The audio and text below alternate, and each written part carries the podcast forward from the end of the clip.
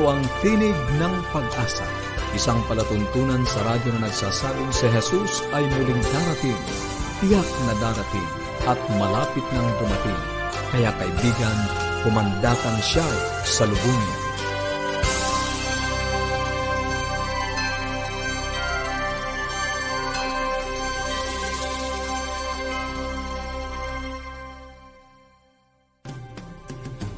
Maligaya at puno ng pag-asa ang pakikinig mga kaibigan. Kami pumuli ang inyong mga lingkod, Pastor Nar Caranza, Mello Anna Denpong.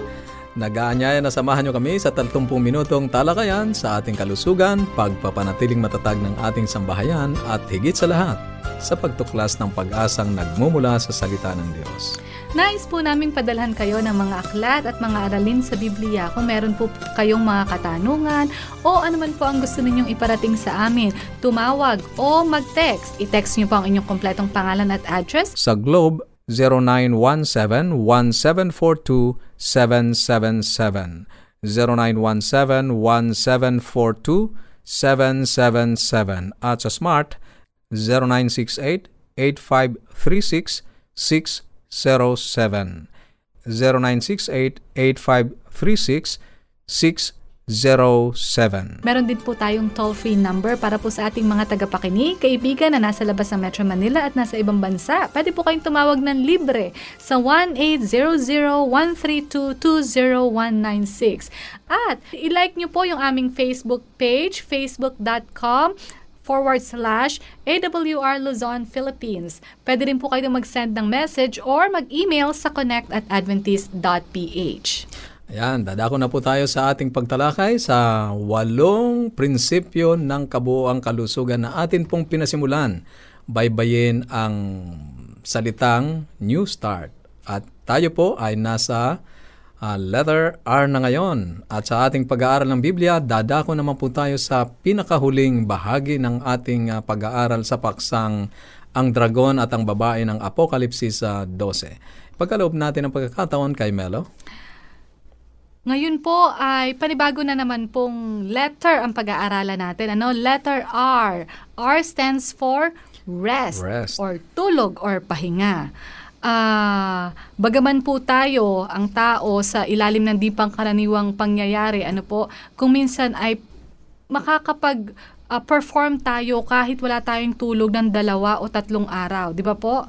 Pero ito po ay pansamantalang pumuputol sa kaliksihan, ano, mm-hmm. at sa kakayanang gumawa ng mabubuting desisyon. Tsaka pansinin mo, Pastor Ner, mm-hmm. kapag kulang ka ng tulog, tulog. Hindi ba mas bugnutin ka? Oo, mainitin mas, ang ulo. Yes, no? Talagang mas, kulang ang pasensya. Tama, kulang ang tulog, kulang ang pasensya, mas malungkot ka, walang energy ang iyong katawan. Kaya po, gaano bang tulog ang kailangan mm. upang matiyak ang positibong pakinabang ng isang regular na paraan ng pamumuhay para mas makapag-perform tayo sa magan- yung optimum level. Ano po? Ang sabi po dito ay, ang tulog, tumutulong ito sa neural functioning. Uh, nagbibigay siya ng pagkakataon sa neurons natin na magpalakas. Kumbaga, yung neurons mismo natin ay, anong tawag dyan? Parang nakaka-recuperate mm. din. Ano po? Pinapaunla din ito na, ng tulog ang immune system at yung, syempre, defense natin sa mga sakit.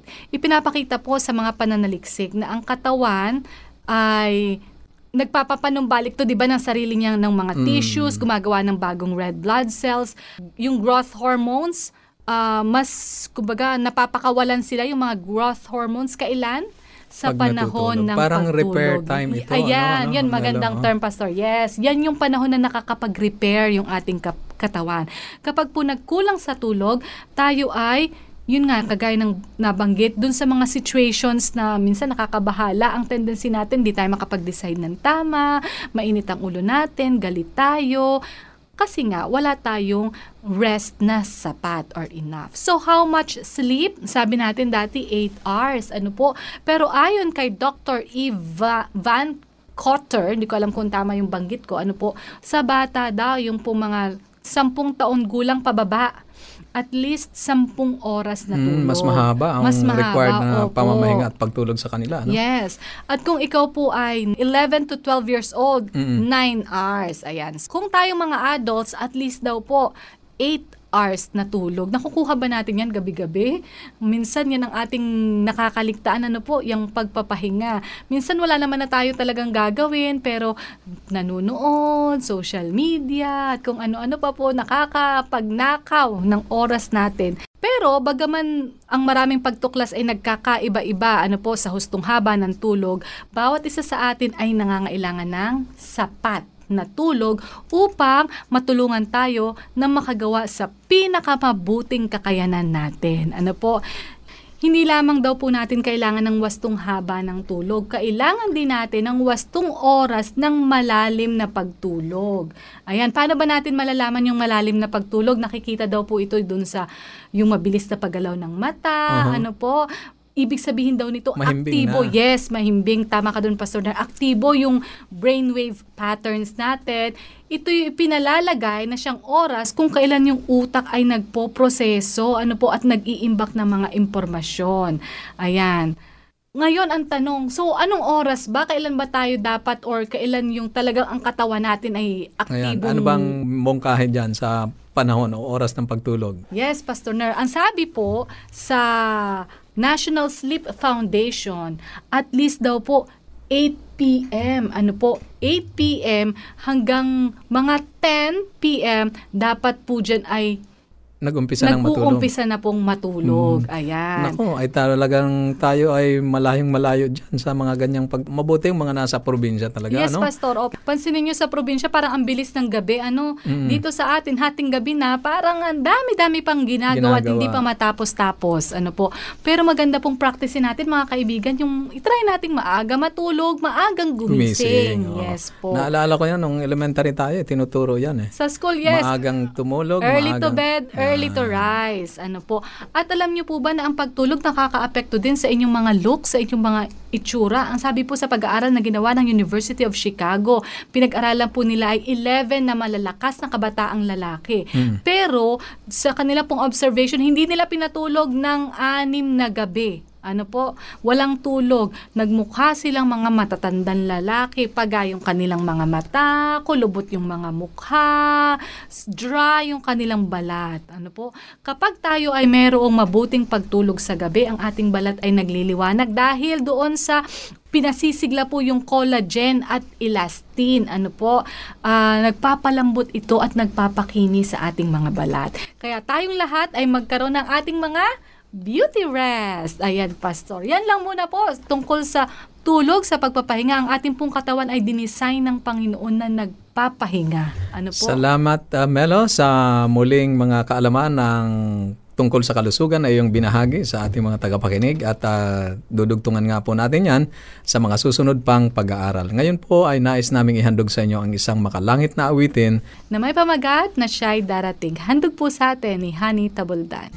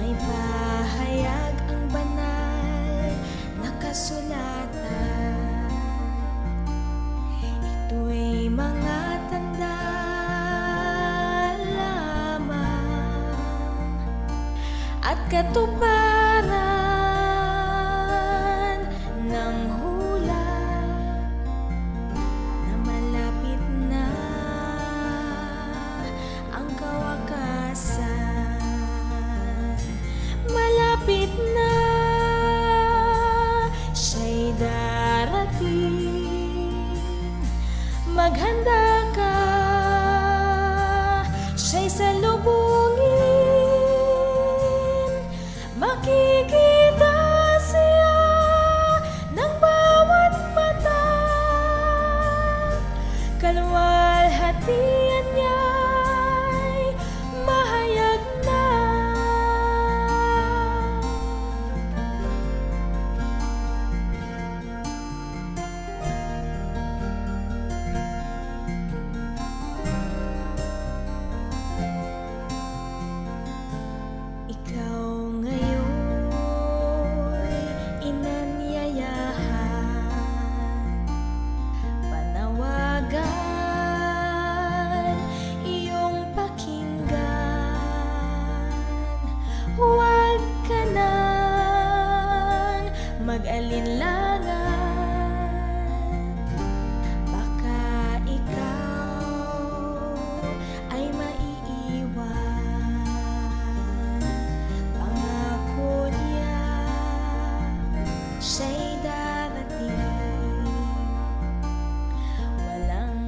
Kaibigan, ikaw ba ay nag-aantay sa pagdating ng ating Panginoon? Excited ka ba na makasama siya? Ang panawagan po sa atin ng diwa ng awitin ay, ngayon inaanyayahan ka niya. Pakinggan ang panawagan na ito at huwag nang mag-alinlangan sapagkat darating ang panahon na magiging huli na po ang lahat. At ayaw po natin yun, ayaw nating ma- maiwan dito sa mundo. Gusto natin ay magkakasama tayo, masaya sa inihandang tahanan ng Diyos para sa atin. Malapit na po siyang dumating. Ang kanyang kalwalhatian ay mahahayag. Sa ating pong pagpa- pagpapatuloy, ano, sasagutin na natin. Ano po, ang tagal na natin itong katanungan. Finally, ngayon na ang katapusan ng topic na ito. Ano, at sasagutin na natin ang tanong na bakit pinahihintulutan ng Diyos na mangyari ang masasama sa mabubuting tao. Samantalang ina, pinag-aralan natin na ang Diyos ay Diyos ng pag-ibig, Diyos ng katwiran. Pero bakit niya hinahayaan ang masasamang pangyayari ay mangyari sa mabubuting tao? Yan, uh, ito na nga po ang ating uh, huling bahagi sa paksang ating pinasimulan, ang dragon at ang babae ng Apokalipsis uh, twelve. At uh, bilang uh, pagbubuod sa ating pag-aaral na ito ay, una, natutunan natin na ang tunay na pag-ibig ay kasama ang mm. ibang tao. Ano, hindi ka maaaring umibig mag-isa o kaya ay para sa iyong sarili lamang. At dahil diyan, nilalang ng Diyos ang tao upang mayroon siyang mapag-uhulan ng kanyang uh, pag-ibig. At uh, ang mga tao naman ay ibalik ang pag-ibig na yon sa ating Panginoong Diyos. Pangalawa, ang tunay na pag-ibig ay kasama ang pagpili. Wala mm-hmm. talagang pag-ibig kung wala kang kalayaang pumili. Nilikha ng Diyos ang tao na maaaring piliin na ibigin siya, bagamat alam niya na hindi may iwasang ang iba ay pipiliing tumalikod sa kanya.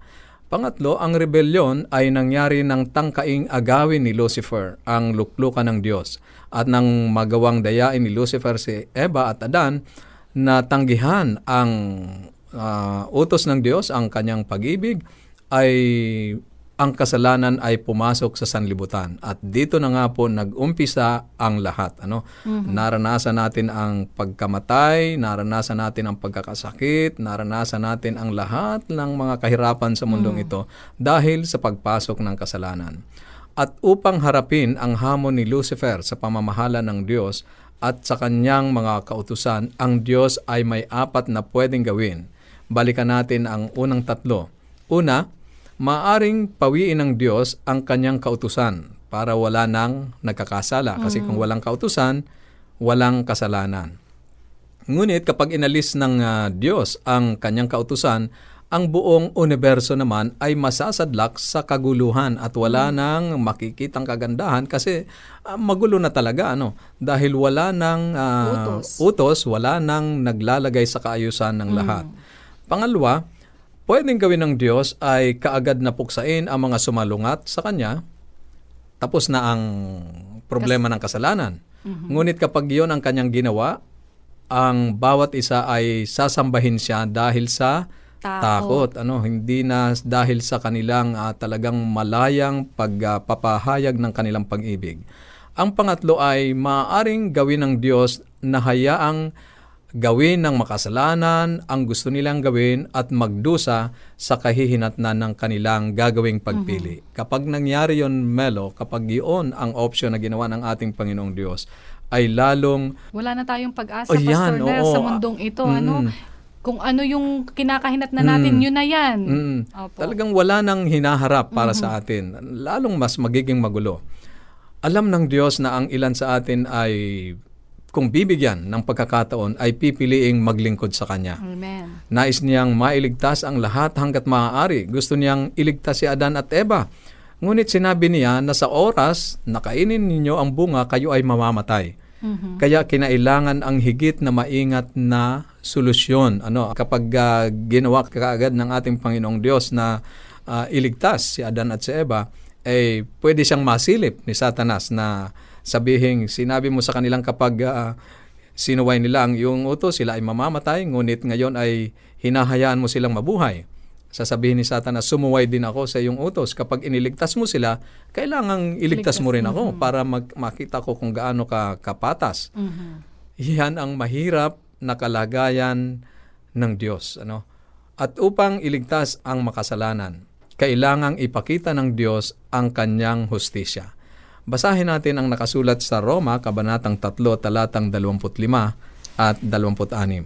Ito ang kanyang ginawa upang maipakita ang pagiging matuwid ng Diyos, sapagkat sa kanyang banal na pagtitiis ay kanyang pinalampas ang mga kasalanang nagawa sa mm. nakaraan, mm. upang mapatunayan sa panahong kasalukuyan na siya'y matuwid at upang siya'y maging ganap at taga-aring ganap sa taong mayroong pananampalataya kay Jesus. Napakaliwanag nito, Melo. Ano? Kaya pala hindi kaagad inilapat ng Diyos yung mm. uh, parusang kamatayan doon sa mga sumuway. Nung una, ay ang sabi dito ay dahil sa kanyang pagiging matuwid, ano? At sapagkat sa kanyang banal na pagtitiis, mm-hmm. talagang ganon kabanayad ang pagtitimpi ng ating Panginoong Diyos. Na ang sabi dito ay kanyang pinalampas ang mga kasalanang nagawa sa nakaraan. Isipin mo yan, Melo. Kung yan ay ilalapat sa atin ng ating Panginoon, ilang mm-hmm. beses na tayong nagkamali. Doon pa lang sa unang pagkakamali ay inilapat yung kamatayan agad. Hindi na tayo narito ngayon. Wala, Wala na sigurong tao ngayon sa mundo, ayan, Pastor Nar. Walang chance na mm-hmm. maranasan yung iniaalok na kaligtasan ng ating Panginoon.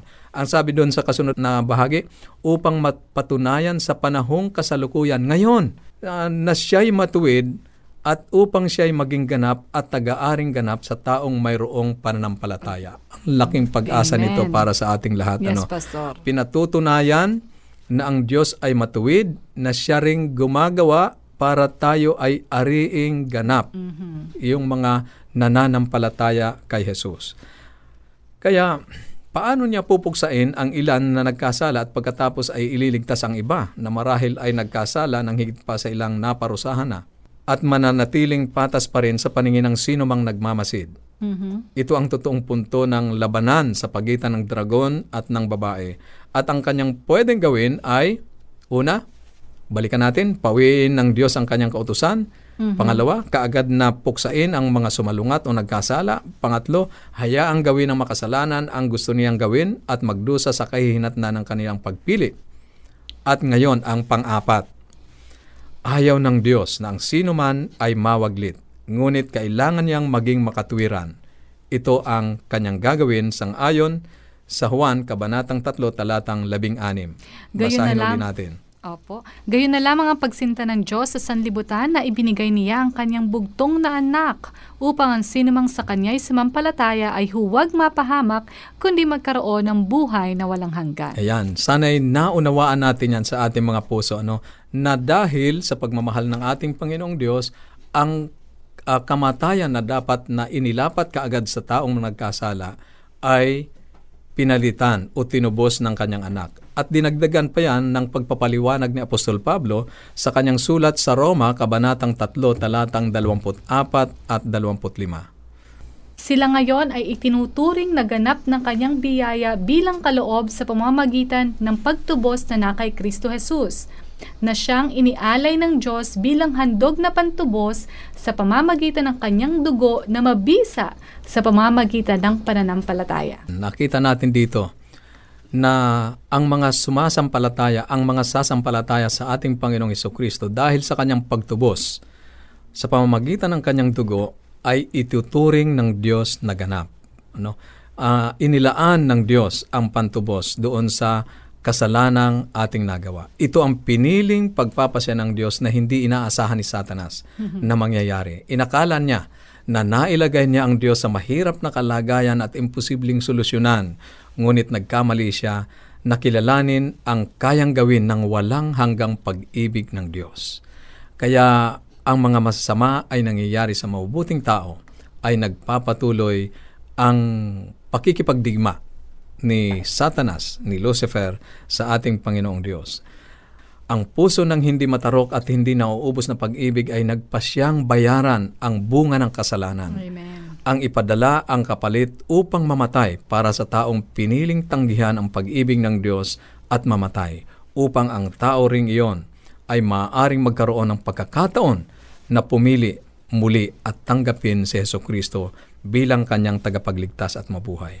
Ito ang uri ng pag-ibig na hindi maaabot ng ating unawa, at tiyak ito ay higit sa kayang gawin ng sino man sa atin. Ngunit yan ang ginawa ng Diyos. Sinasabi ng iba, hindi ko kayang gawin yan. Nahihiya ako na tanggapin si Jesus bilang aking tagapagligtas. Kaibigan, gusto kong ibahagi sa iyo ang isang kwento para ma-realize natin kung ano ang ating naging kalagayan. Isang madaling araw ay narinig ang alarma ng sunog sa lugar na iyon na wala pang mga bombero. Ang mga tao ay tumatakbo sa iba't ibang direksyon, dala ang kanilang mga timba, walis at kung anumang kanilang madala na maaaring makatulong upang mapatay ang apoy. Ngunit masyadong huli na. Ang mga bahay ay nilamon na ng apoy. Ang isang pamilya ay tumigil na sa pag-apulan ng apoy at malungkot na pinanood na lamang ang kanilang bahay na tinutupok ng apoy kasama ang lahat ng kanilang ari-arian. At sa panahong iyon, nang kawalang pag-asa, ang ama ng tahanan ay ibinaling ang kanyang tingin sa paligid upang hanapin ang kaanib ng kanyang sambahayan. At kanyang natuklasan na sa kanilang pagsisikap na maapula ang apoy, naiwan nila ang kanilang sanggol sa kuna doon sa itaas. Walang sino man ang kumarga palabas sa kanilang bunsong anak. Ang ina ay kaagad tumakbo mula sa grupo ng mga tao papasok sa bahay upang kunin ang bata. Ngunit siya ay hinawakan nila upang pigilin siya sa pagpasok sa nasusunog na bahay. Ang apoy ay nasa hagdan. Hindi na nila kakayaning mailigtas ang bata ngayon. Ngunit ang tunay na pag-ibig ay hindi nakakaalam ng huli na. Ang panganay na kapatid na lalaki ay tumalilis mula sa mga tao papasok sa nasusunog na bahay. Tinakbo ang nagliliyab na hagdan. Sa pasilyo hanggang sa silid kung saan naroon ang bata, dinampot ang maliit na balutan ng bata at binalot ng kumot at niyakap niya ng mahigpit sa kanyang dibdib. Tumakbong mabilis sa pasilyo, gumulong sa hagdan hanggang sa pinto at bumagsak sa damuhan. Gumulong-gulong na parang taong sulo. Mabilis na tumulong ang mga tao upang patayin ang apoy na bumabalot sa kanya. Kanilang inalis ang nakabalot na kumot sa bata, niyakap niya at natagpuan nila ang sanggol na walang galos. Nagkukumahog na itinakbo nila ang panganay na anak sa ospital upang mailigtas, ngunit sinabi ng doktor na hindi na siya mabubuhay sa tinamong sunog. Subalit sa paglipas ng mga araw, linggo at buwang paghihirap at sakit, siya ay nakaligtas. Ngunit ang kanyang katawan ay nabalot ng nakapangingilabot na mga pilat. Ilang taon pagkalipas ng pangyayaring iyon, makikita sa lansangan sa lugar na iyon ang kakaibang tanawin. Isang magandang dalaga na naglalakad sa bangketa, sa ilalim ng punong kahoy, kahawak kamay ang isang lalaki na ang anyo ay kahabag-habag. Ang kanyang mukha ay halos hindi makilalang tao. Ang kanyang mga labi ay nawala. Ang kanyang mga mata ay parang nakaluwa sa dalawang butas dahil sa pagkawala ng pilik mata. Walang mga kilay. Karamihan ng mga buhok ay hindi na tumubo. At ang kanyang mga kamay ay mga nakabaluktot na nababalot ng peklat. Subalit ang magandang dalagang iyon ay hawak kamay na naglalakad kasama siya. Tinitingnan ang kanyang mukha, masayang nakikipag-usap sa kanya na parabang naglalakad siyang kasama niya ang pinakamagandang lalaki sa buong bayan. Hindi niya ikinahihiya ang mga peklat at ang mga baluktot na kamay at ang mukha ng kanyang kuya na nagligtas sa kanya mula sa sunog. Hindi niya siya ikinahihiya.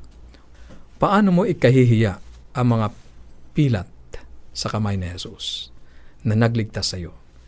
Kung paano sinabi ng Biblia, paano nga tayo makakatakas kung ating pababayaan ang ganito kadakilang kaligtasan? Sangayon sa Hebreo Kabanatang two, Talatang three. Kaibigan, ang Diyos ay inaabot tayo sa pamamagitan ng kanyang anak, si Jesucristo. Hindi ka ba magpapasya? Nang gayon din, kakapit sa kanyang kamay at lalakad na kasama niya. Amen. Marahil ay may mga katanungan pa sa mundong ito na hindi masasagot.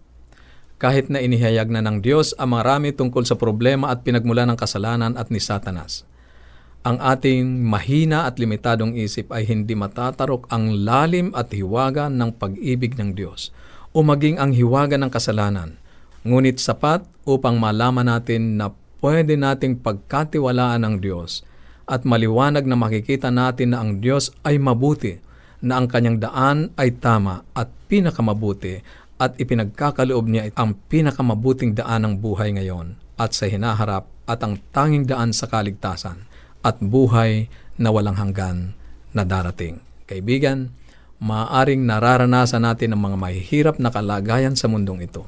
Yan ay sapagkat inaagaw tayo ng Diablo sa kamay ng ating Panginoong Diyos. Nais po namin kayong makasama sa maikling panalangin.